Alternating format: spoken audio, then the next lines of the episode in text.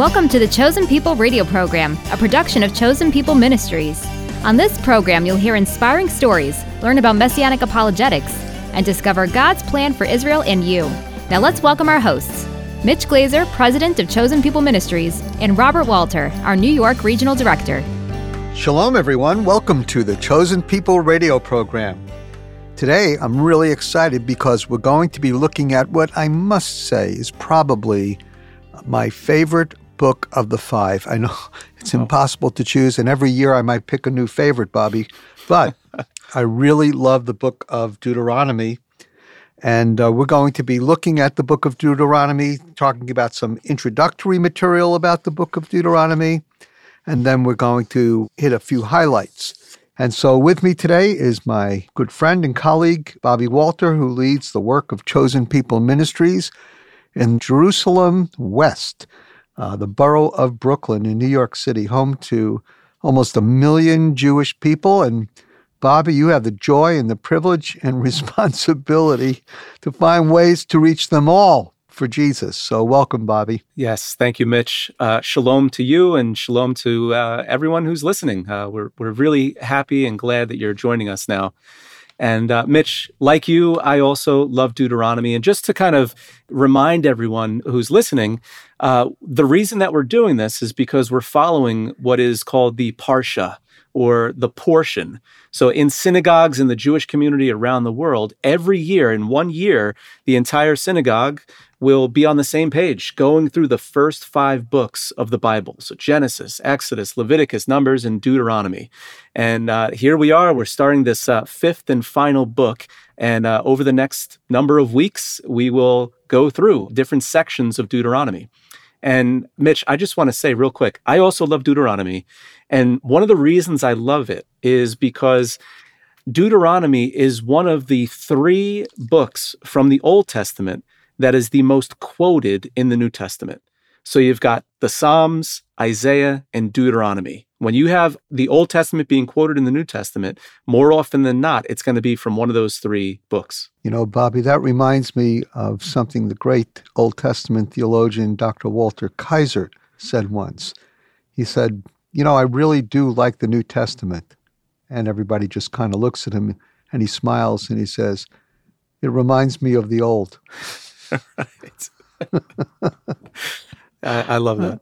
Uh, great consistency, though, uh, all the way through the Old and New Testament. Uh, so the book of Deuteronomy, Bobby, opens with Moses reflecting on the Israelites' exodus from Egypt and their wanderings through the desert. It's it's a heartfelt book. It's a sort of an, a reflective book, uh, Deuteronomy. And the title of the book in the Hebrew Bible follows the first two words in the Hebrew, uh, Ela Hadibarim, which means these are the words. Mhm. So Devarim, uh, sometimes that word is done with a V and with a B. It all depends on a dot in the Hebrew. And uh, so that's my encouragement to all of you to start taking some Hebrew courses. Right. But HaDevarim refers to these are the words. And uh, yet we don't usually call it HaDevarim or Devarim in English, in the quote unquote Christian Bible. It's always called Deuteronomy. Right. And so the English title comes from the Septuagint translation. That's the Greek translation that was actually completed even before the time of Christ. And Deuteronomy really means second law. It actually is a mistranslation of Deuteronomy 17, 18. Hmm. So this is a kind of a circuitous little story. So in Deuteronomy 17, 18, if I may read it, now it shall come about when he sits on the throne of his kingdom, this is all about the king, he shall write for himself a copy of this law on a scroll in the presence of the Levitical priests. Could you imagine if every elected official, when they began office, the first thing they did is they took out a full copy of the Old and New Testament and they made a personal copy in their own handwriting for themselves. Wow. It would take a while, but you know, that would help them govern, I'll tell you. Absolutely. It shall be with him, and he shall read it all the days of his life. So the king's responsibilities were founded on the Word of God, that he may learn to fear the Lord his God by carefully observing all the words of this law and these statutes, that his heart may not be lifted up above his countrymen, and that he may not turn aside from the commandment to the right or the left, so that he and his sons may continue long in his kingdom in the midst of Israel. Now, the rationale for using the term Deuteronomy or second law actually comes from the little phrase, he should write for himself a copy of this law. Technically, the word is Mishnahot, and that Hebrew word actually leads us to a very important Jewish book called the Mishnah. The repetition, and loosely speaking, that's probably one of the most important Jewish books in existence. It's part of the Talmud. Right. And it is really called the repetition, although it really reflects a lot of different opinions on the meanings of these texts. Mm-hmm. And so the Vulgate, the Latin translation, actually translated it as second law in Latin. And so basically, what you have here is a translation from the Greek and the Latin that takes the word repeat and makes it second. And so, Deuteronomy, the second law. Is it a second law? No, not really. It's the words that God spoke uh, to and through Moses for the Jewish people. And it's very important to understand that this was written by Moses himself. Right, right. And I think there's great evidence in the scripture, isn't there, Bobby, that this was written by Moses? Yeah, yeah, absolutely. Uh, it's attributed to Moses uh, in the book of Deuteronomy. Uh, Mosaic authorship is claimed. So we find it in Deuteronomy 1, verses 5 and 9, in Deuteronomy chapter 5, chapter 27, chapter 29, 31, 33. So it's multiple times throughout Deuteronomy itself, it mentions Moses as being the author. Now, it's attributed to Moses uh, in other Old Testament books as well. So in 1 Kings chapter 2, in 1 Kings chapter 8, in 2 Kings chapter 14 and chapter 18. It's also attributed to Moses. And then Yeshua, Jesus himself, points out that Moses wrote Deuteronomy. So uh, in Matthew 19, verses 7 and 8, where Yeshua, Jesus, is talking about uh, divorce and, and marriage, uh, he refers to specific commands that were written in Deuteronomy as being from Moses. So like you said, Mitch, uh, it's attributed to Moses, and this is a, a very important truth for us to sort of take hold of when we come to study this all important fifth book of the Torah. And of course, the reason why it's so important is because the Bible itself says it was written by Moses. Mm-hmm. And so we affirm that the Bible is without error in its original autographs. That's the definition of the doctrine of inerrancy. Mm-hmm. And as we speak to you each week, friends, I want you to know that you're hearing from two people that believe that the Word of God is perfect. Certainly, it was written through the means of human authors, but the Holy Spirit was able to oversee the entire process to give us an inerrant and perfect Word. And therefore, God wants us to follow and to lead our lives by the principles and practices that are found in the Word. And so, if we discovered somehow, as modern critics say, that Moses did not write the Torah and the Bible itself says he wrote the Torah, then we have the Bible disagreeing with itself. And we can't have that. So we accept the Bible very literally. We understand it as a perfect historical and spiritual document. And I hope that you agree with us. Deuteronomy is essentially a story where Moses includes several of his speeches, three major speeches, actually. And he also speaks about some of the historic events that took place around these messages. So Moses essentially addresses a new generation of Israelites because he knew he wasn't going into the land. Mm-hmm. And so he charged them to not repeat the sins of their fathers. Right. And and like we mentioned earlier, Mitch, we will over the next few weeks, we will spend some time digging into the particular sections uh, throughout the text. And do you think it's fair to say when we talk about Deuteronomy, Mitch, that it's not a second law, but there is some repetition? It is a retelling of what has taken place in the first four books of the Bible. Absolutely. It's, it's an exposition, it's an explanation. And God uses these explanations and these reiterations to make these points even more clear. A lot of this, Bobby, has to do with wilderness wanderings. And so Moses really reflects and comments on the impact of the wilderness wanderings on the Jewish people. He sees the wanderings as a time to further refine the Jewish people, to discipline the Jewish people, and to prepare the Jewish people for what was next. And uh, honestly, it probably wouldn't have taken 40 years to travel through the Sinai desert. Um, but God allowed the Jewish people to wander through the desert because he really had a lot to teach them. Mm-hmm. And the Israelites learned how to wait upon God and how to trust him. Most of us do not enjoy waiting on God. I can tell you that. We want right. answers to prayer right away. We want what we need right away. Right. But, but that that's key though. Like you said, there, there was a lot of heart work that God was doing in the hearts of the Israelites as they wandered during those 40 years. And I, I remember hearing a preacher once say that it took God one night to get Israel out of Egypt, but it took God 40 years to get Egypt out of Israel. that's that's great. Yeah. The other thing that undergirds or underlies the entirety of the book of Deuteronomy is the Abrahamic covenant. Mm-hmm. Because the whole rationale for the wanderings in the wilderness is where they were going.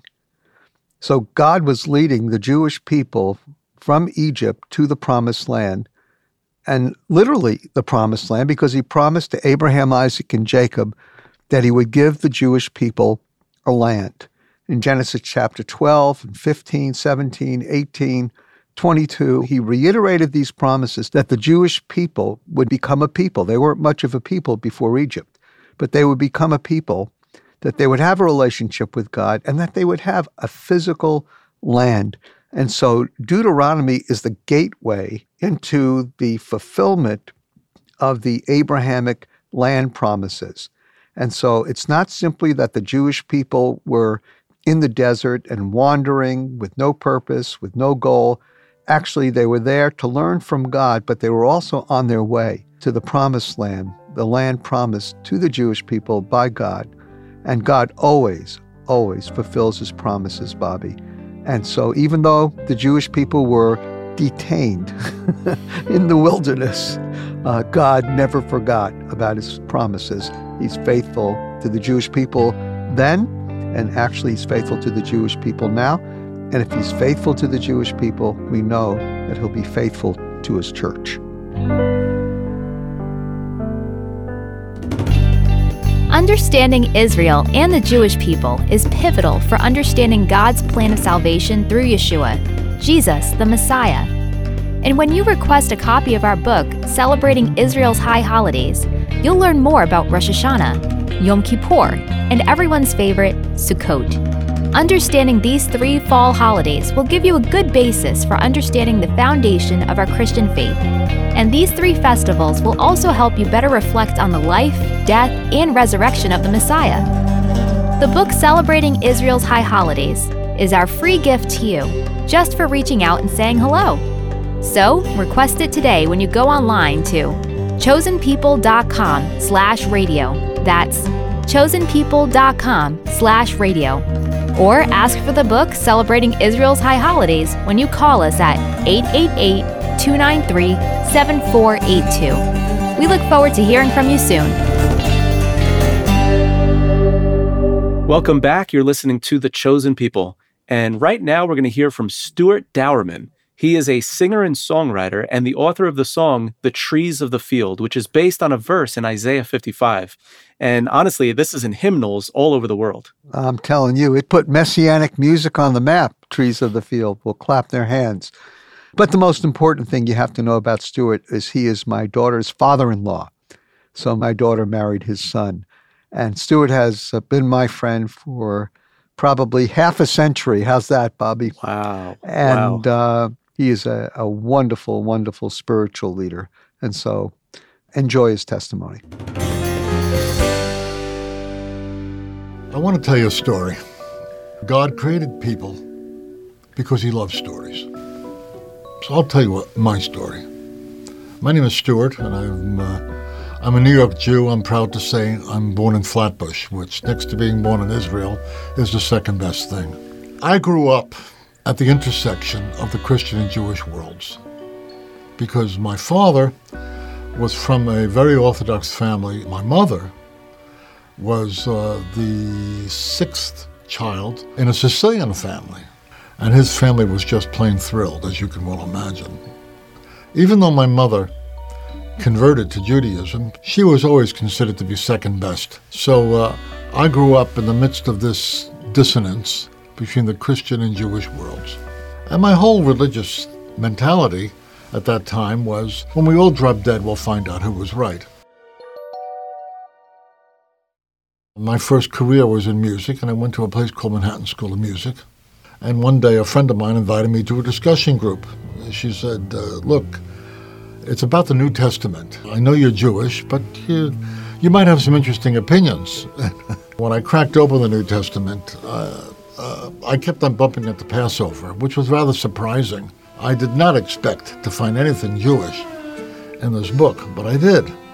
I assumed that it was one of those books that I saw nuns reading on the subway, something written in Latin. Uh, it was none of those things. But besides its native Jewishness, I remember reading when Yeshua said that it's, uh, it's not what goes into a man that defiles him, it's what comes out of a man's heart that defiles him. Because out of the heart come fornication, thefts, murder, wickedness, etc., etc. These come from uh, within, and they defile a man. And I remember when I read that, it made so much sense to me that the problem of evil in the world is not out there in the air, in the ozone, in the system. The problem of evil comes from the heart of man. Eventually, in the course of my reading this book, Yeshua said this I have come that you might have life and have it more abundantly. And that blew me away. And it was extraordinary to me that Yeshua's words directly addressed my own felt need. When you pop open the scriptures, you pop open our Torah, or the Tanakh, the Jewish Bible, on every page you find people who uh, are interacting with God in the context of a living relationship. What do I mean when I talk about having a relationship with God and relationship with God through Yeshua? What, what is this relationship stuff? And I've got to use a word that many people don't like to use, and that word is experience. That's what I mean by relationship.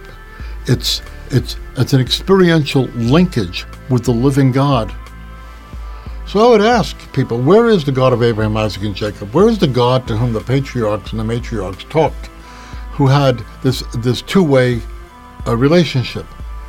And are you interested in pursuing the possibility of this two-way relationship being a reality in your life?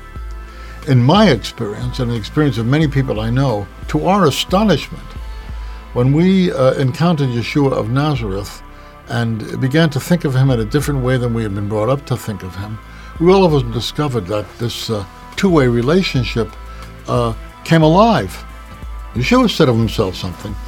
He said, I am the door.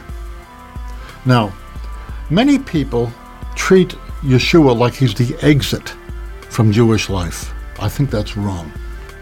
He is the door for me into a more passionate engagement with Jewish life and also a total, passionate engagement with the God of Abraham, Isaac, and Jacob. Don't imagine that people like me, who come to believe in Yeshua, that somebody gave us some kind of a fancy dancy uh, presentation and explanation, and we signed on the dotted line because we were gullible and we were easy to persuade. That's not the way it goes. What's missing from that scenario is the element of encounter. Moses had his burning bush. Abraham had God saying, Lech lecha, leave, leave the land of your birth and go to the land I will show you. These great patriarchs and matriarchs of Israel had experiences with God, sometimes spaced apart by many years, but they kept on following God because they could not deny their experience. Each of us, in the context of our own lives, has encountered God in a way that we didn't encounter Him before, in a way that we cannot ignore without denying ourselves. I'm talking about transformational experiences that move our lives forward. I'm not telling you to make my experience your experience. I'm telling you that God will give you experiences of Himself that are sufficient for your belief. I, I can't really explain it to you in a way that your experience can. But if you can come to the point where you can say, What if it is true? Then just maybe you will taste and see. But when the most remarkable person who ever lived says, I've come that you might have life and have it more abundantly, then you got to take a second look. I did. And I'm finding that that life is more abundant. It's life with a capital L. And uh, it's very different from life without Him. Trust me. Better yet, trust Him, don't trust me. Taste and see.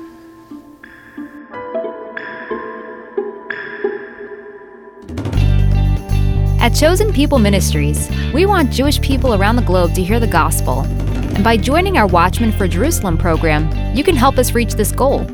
Your generous giving will enable us to support our staff in the United States, Israel, and around the world as they witness to Jewish people every single day.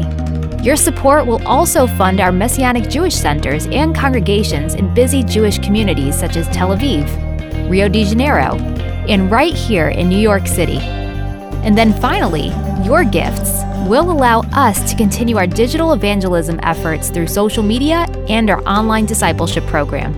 Learn more today or sign up online when you go to chosenpeople.com slash radio. That's chosenpeople.com slash radio. Or ask to join our Watchmen for Jerusalem program when you call 888 293 7482. That's 888 2 Yeshua, Y E S H U A. Thanks. We look forward to hearing from you soon. You're listening to The Chosen People, which is produced and sponsored by Chosen People Ministries. Thank you so much for joining us today. And if you'd like to learn more about this weekly program, then let me encourage you to stop by our website and explore. You'll find us online at chosenpeople.com/radio. We've got a variety of resources available, and we even have a free gift for you just for reaching out. We certainly do, Bobby. The fall feasts, the fall festivals of Israel found in Leviticus 23 are right around the corner. And if you want to know more about how you can celebrate Israel's high holidays and learn the lessons uh, that are going to be so valuable for you and your family, then just request the booklet. Learn more about the Feast of Trumpets, the Day of Atonement, and I would imagine everybody's favorite, the joyful festival of Sukkot, the Feast of Tabernacles.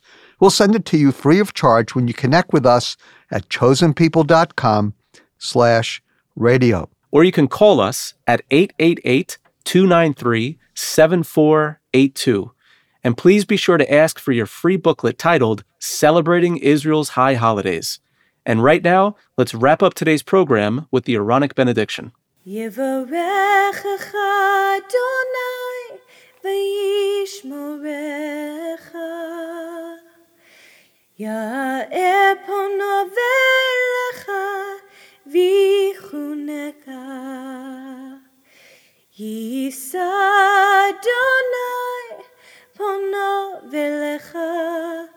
וישם לך שלום.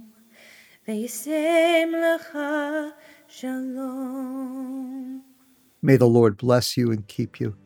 May the Lord lift his countenance upon you and be gracious to you. May the face of the Lord shine upon you and give you peace. B'Shem Shel Yeshua HaMashiach, Sar Shalom, in the name of Jesus the Messiah, the Prince of Peace.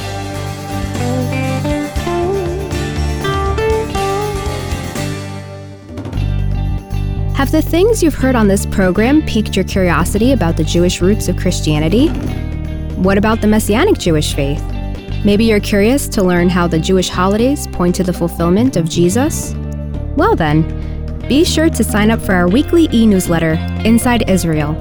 You'll receive weekly updates about our ministry, including videos, links to our podcast, a summary of the latest news coming out of Israel, discounts in our online store, and so much more. Sign up today when you go online to chosenpeople.com slash radio. That's chosenpeople.com slash radio.